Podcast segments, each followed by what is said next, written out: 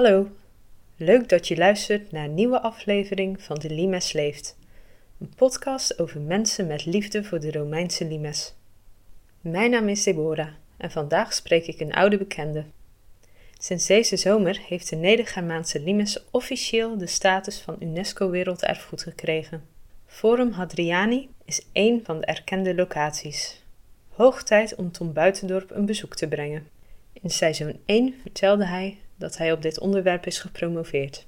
Hij weet dan ook alle ins en outs van deze Romeinse stad.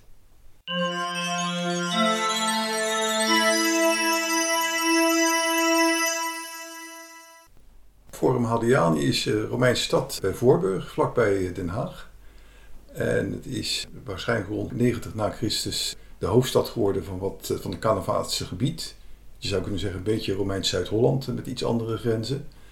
En uh, rond 120 is keizer Hadrianus uh, er gekomen. Die heeft het een extra impuls gegeven. En toen heeft het de naam Forum Hadriani uh, gekregen. Ja, het is een klein stadje geweest. de schatting is dat het uiteindelijk ongeveer, ongeveer duizend inwoners had. Was hoofdstad van dat gebied. En was, en dat komt verderop denk ik over te sprake, ook ja, belangrijk voor het functioneren van de limes. Ja, en die Cananeffaat, kun je daar even kort iets over vertellen voor de mensen die Ja, precies. Ja, dat, was de, dat is de naam van de lokale bevolking. Jasper Bruin heeft in zijn, eh, recent in zijn proefschrift eh, aangegeven dat ze waarschijnlijk pas in de Romeinse tijd eh, in het gebied zijn aangekomen. Maar het was in de tijd dat het stadje ontstond, was dat de, de, de lokale bevolking. En het idee is ook dat het echt een stadje was voor de lokale bevolking. Er zullen wat, ja, wat, wat, wat veteranen misschien gewoond hebben, wat andere mensen van buiten, wat handelaren. Maar het was wel het idee, dat was, zo werkte de Romein ook, dat het vooral bevolkt werd door, uh, door Vaten. Die dus voor een groot deel op het platteland woonden, maar een aantal uh, ja, ook uh, zich heeft laten verleiden om in de stad te gaan wonen.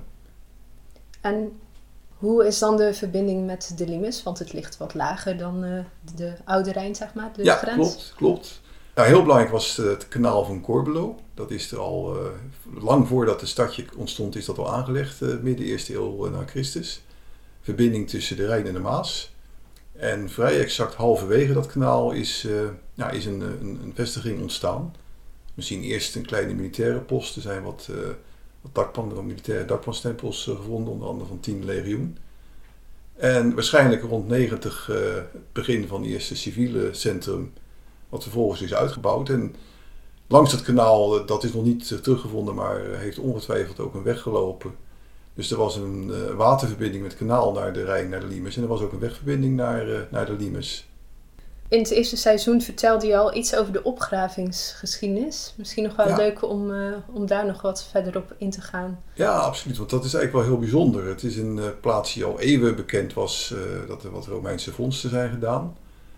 En Reuvens, de eerste, ja, we zeggen wel de eerste hoogleraar in de archeologie ter wereld en zeker in Nederland, en ook de eerste directeur van het Rijksmuseum Oudheden, die eh, is uh, bijna twee even geleden opgravingen begonnen in Voorburg. En het bijzondere is dat hij eigenlijk zijn vakgebied vooruit was. Dus hij heeft allerlei dingen gedaan die voor die tijd nog helemaal niet normaal waren. Want hij werkte eigenlijk in de tijd dat uh, het nog een soort schatgraven was, opgraven.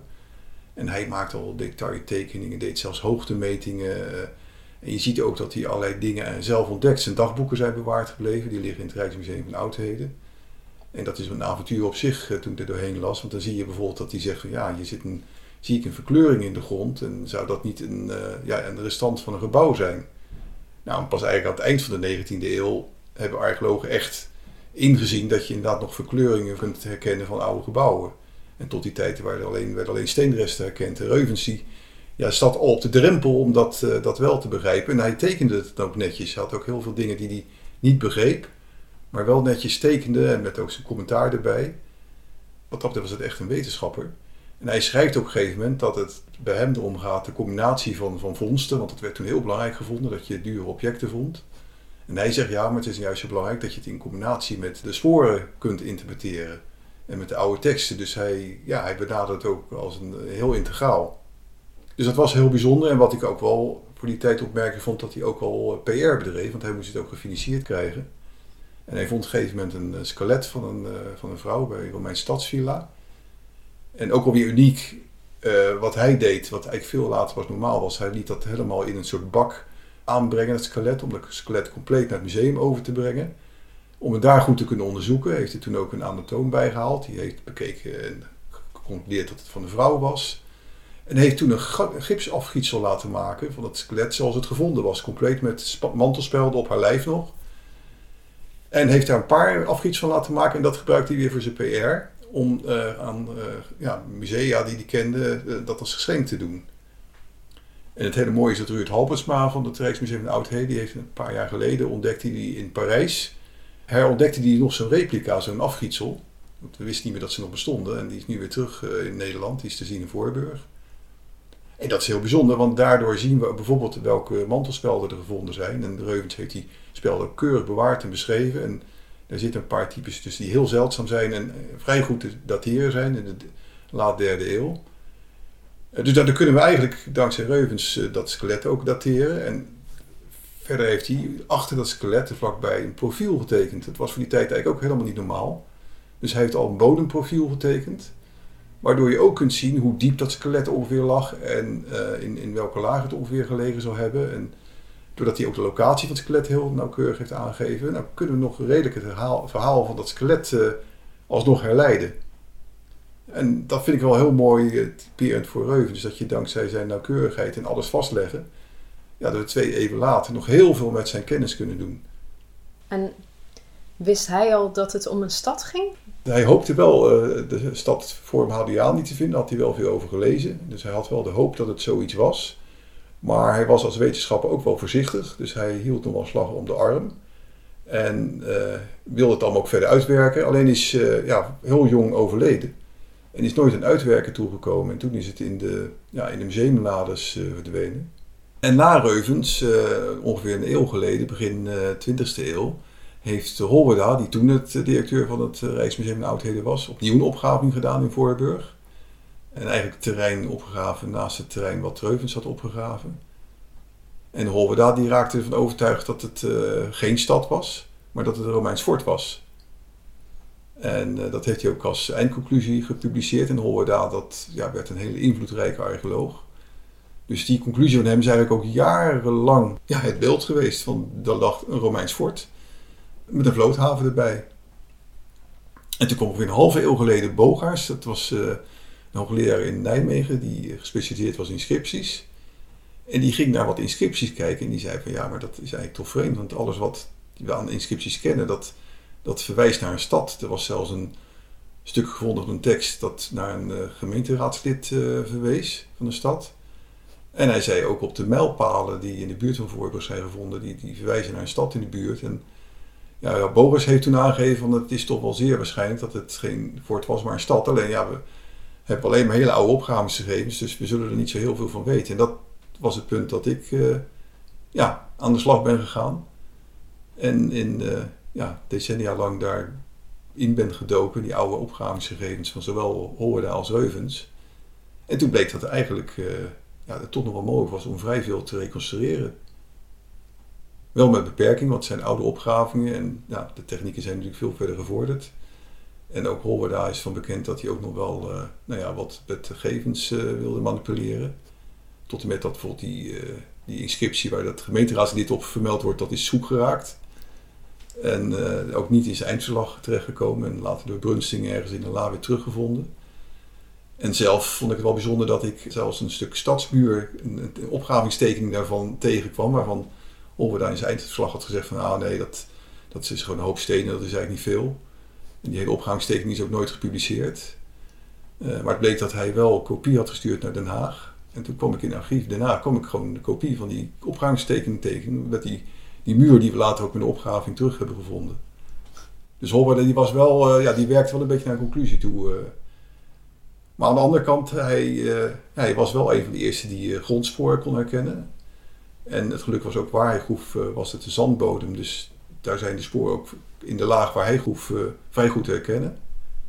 Dus ja, wat hij heeft gedaan, hij heeft wel tekeningen gemaakt, kan je toch ook nog wel het een en ander mee doen. Alleen je moet wel een beetje voorzichtig zijn. Uh.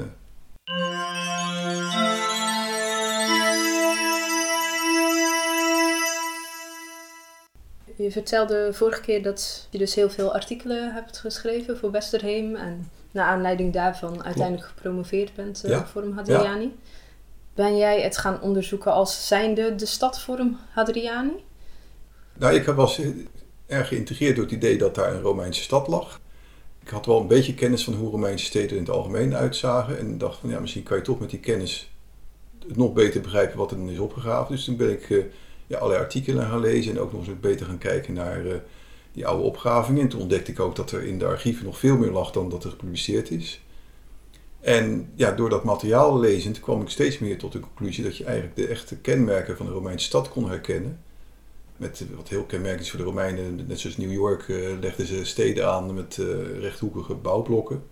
Dat kwam je er heel erg in tegen. Maar ook gebouwen, bijvoorbeeld een heel groot badhuis, wat eigenlijk niet past in het centrum van een Romeins fort, maar wel past bij een Romeinse stad. En ook de huizen, de vorm van de huizen, die eh, was typisch Romeins. Met als nou, interessante parallel in Herculaneum zijn heel goed eh, huizen bewaard gebleven. En dat is een redelijk standaard model huis voor steden, rijtjeswoningen. En je, ziet in Voorburg vergelijkbare woningen met vergelijkbare breedte. Ook een zuilengalerij voor de huizen. En ook de indeling van die woningen zelf eh, zitten heel veel dezelfde elementen in. Met bijvoorbeeld een gang in, in het huis. Iets wat in Nederland later pas geloof ergens in de 16e of 17e eeuw weer eh, is geherintroduceerd. Eh, dus door die vergelijkingen ja, werd het beeld steeds, eh, steeds duidelijker.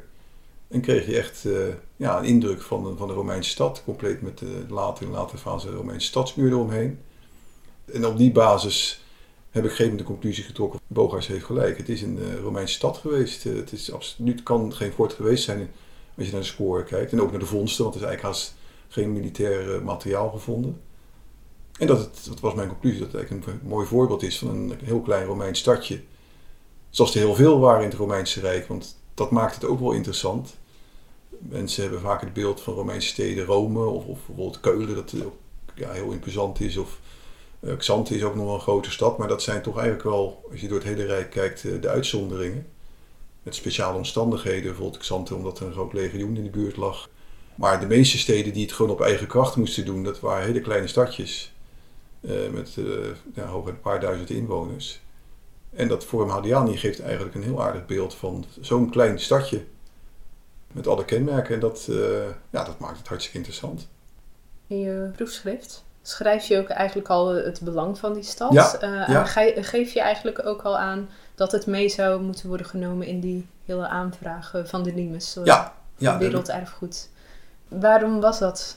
ik, heb me daar behoorlijk hard voor gemaakt. Het was, proefschrift was bijna afgerond. En toen was er een commissie en die ging bepalen wat er dan definitief werd aangedragen.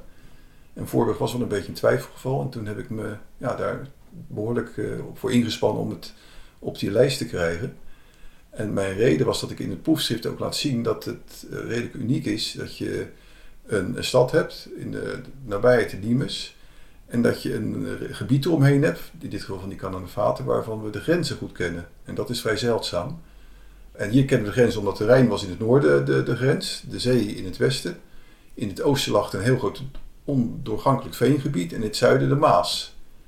En er is wat discussie of het stukje te zuiden van de Maas misschien ook nog bij het gebied hoorde. Maar economisch kun je zeggen, is het, was het in feite ja, vooral dat gebied tussen die vier grenzen.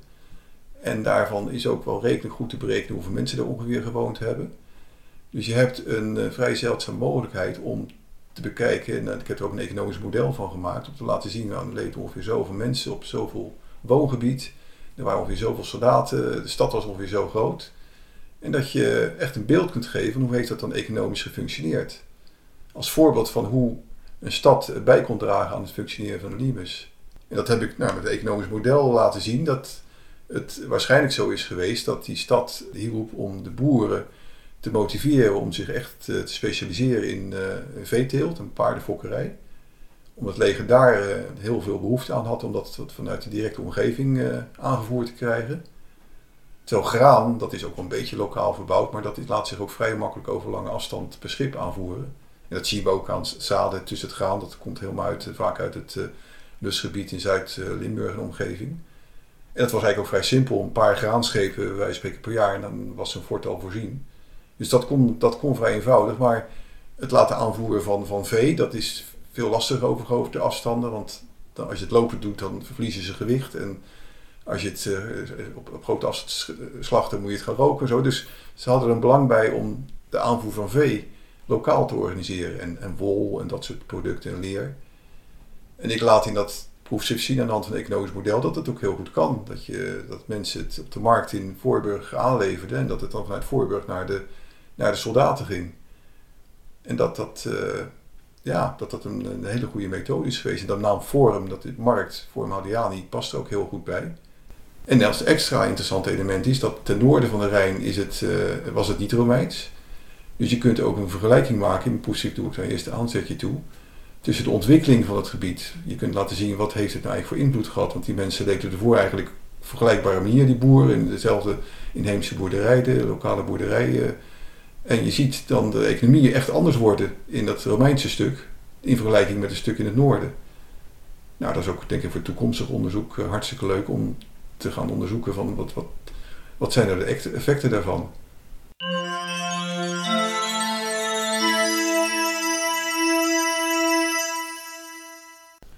De stad heet dus Forum Hadriani. Je vertelde net Forum, dat betekent markt, dus de markt van Hadrianus.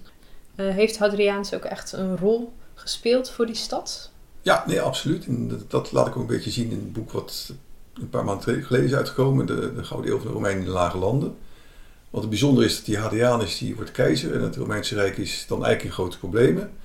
En in het jaar 121 laat hij een gouden munt slaan, met op de achterkant de aankondiging van de Gouden Eeuw die er gaat komen.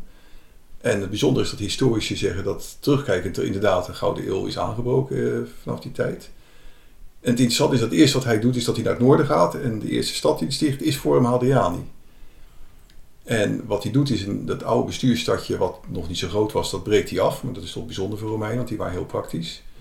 Maar dat breekt hij af en dan bouwt hij in een iets andere richting. Die stad Forum Hadriani laat hij bouwen. En in dat boek heb ik laten zien dat uh, het eruit ziet dat hij uh, uit respect voor de lokale bevolking. En ook aansluitend op Romeinse inzichten over hoe je het beste kunt bouwen richting de wind. Dat hij een lokale oriëntatie heeft overgenomen die heel praktisch was gezien de lokale windrichting.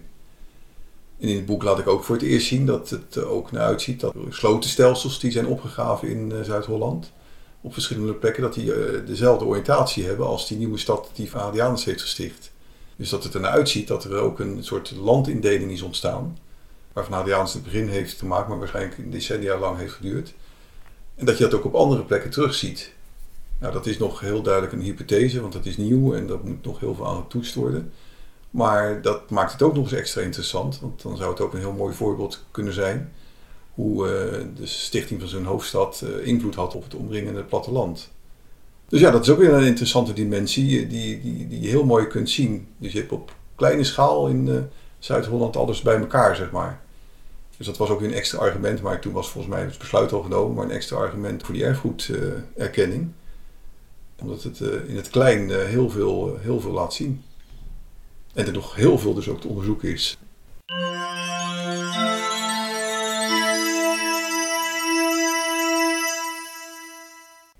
Wil je meer weten?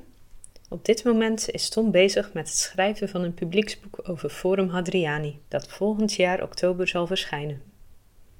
Kun je zo lang niet wachten? Op mijn website mijndma.com vind je de link naar zijn promotieonderzoek. Volgende keer spreek ik met Wouter Vos over Valkenburg. Wil je alles te weten komen over deze bijzonder rijke fondslocatie? Luister dan volgende keer weer naar de Limes Leeft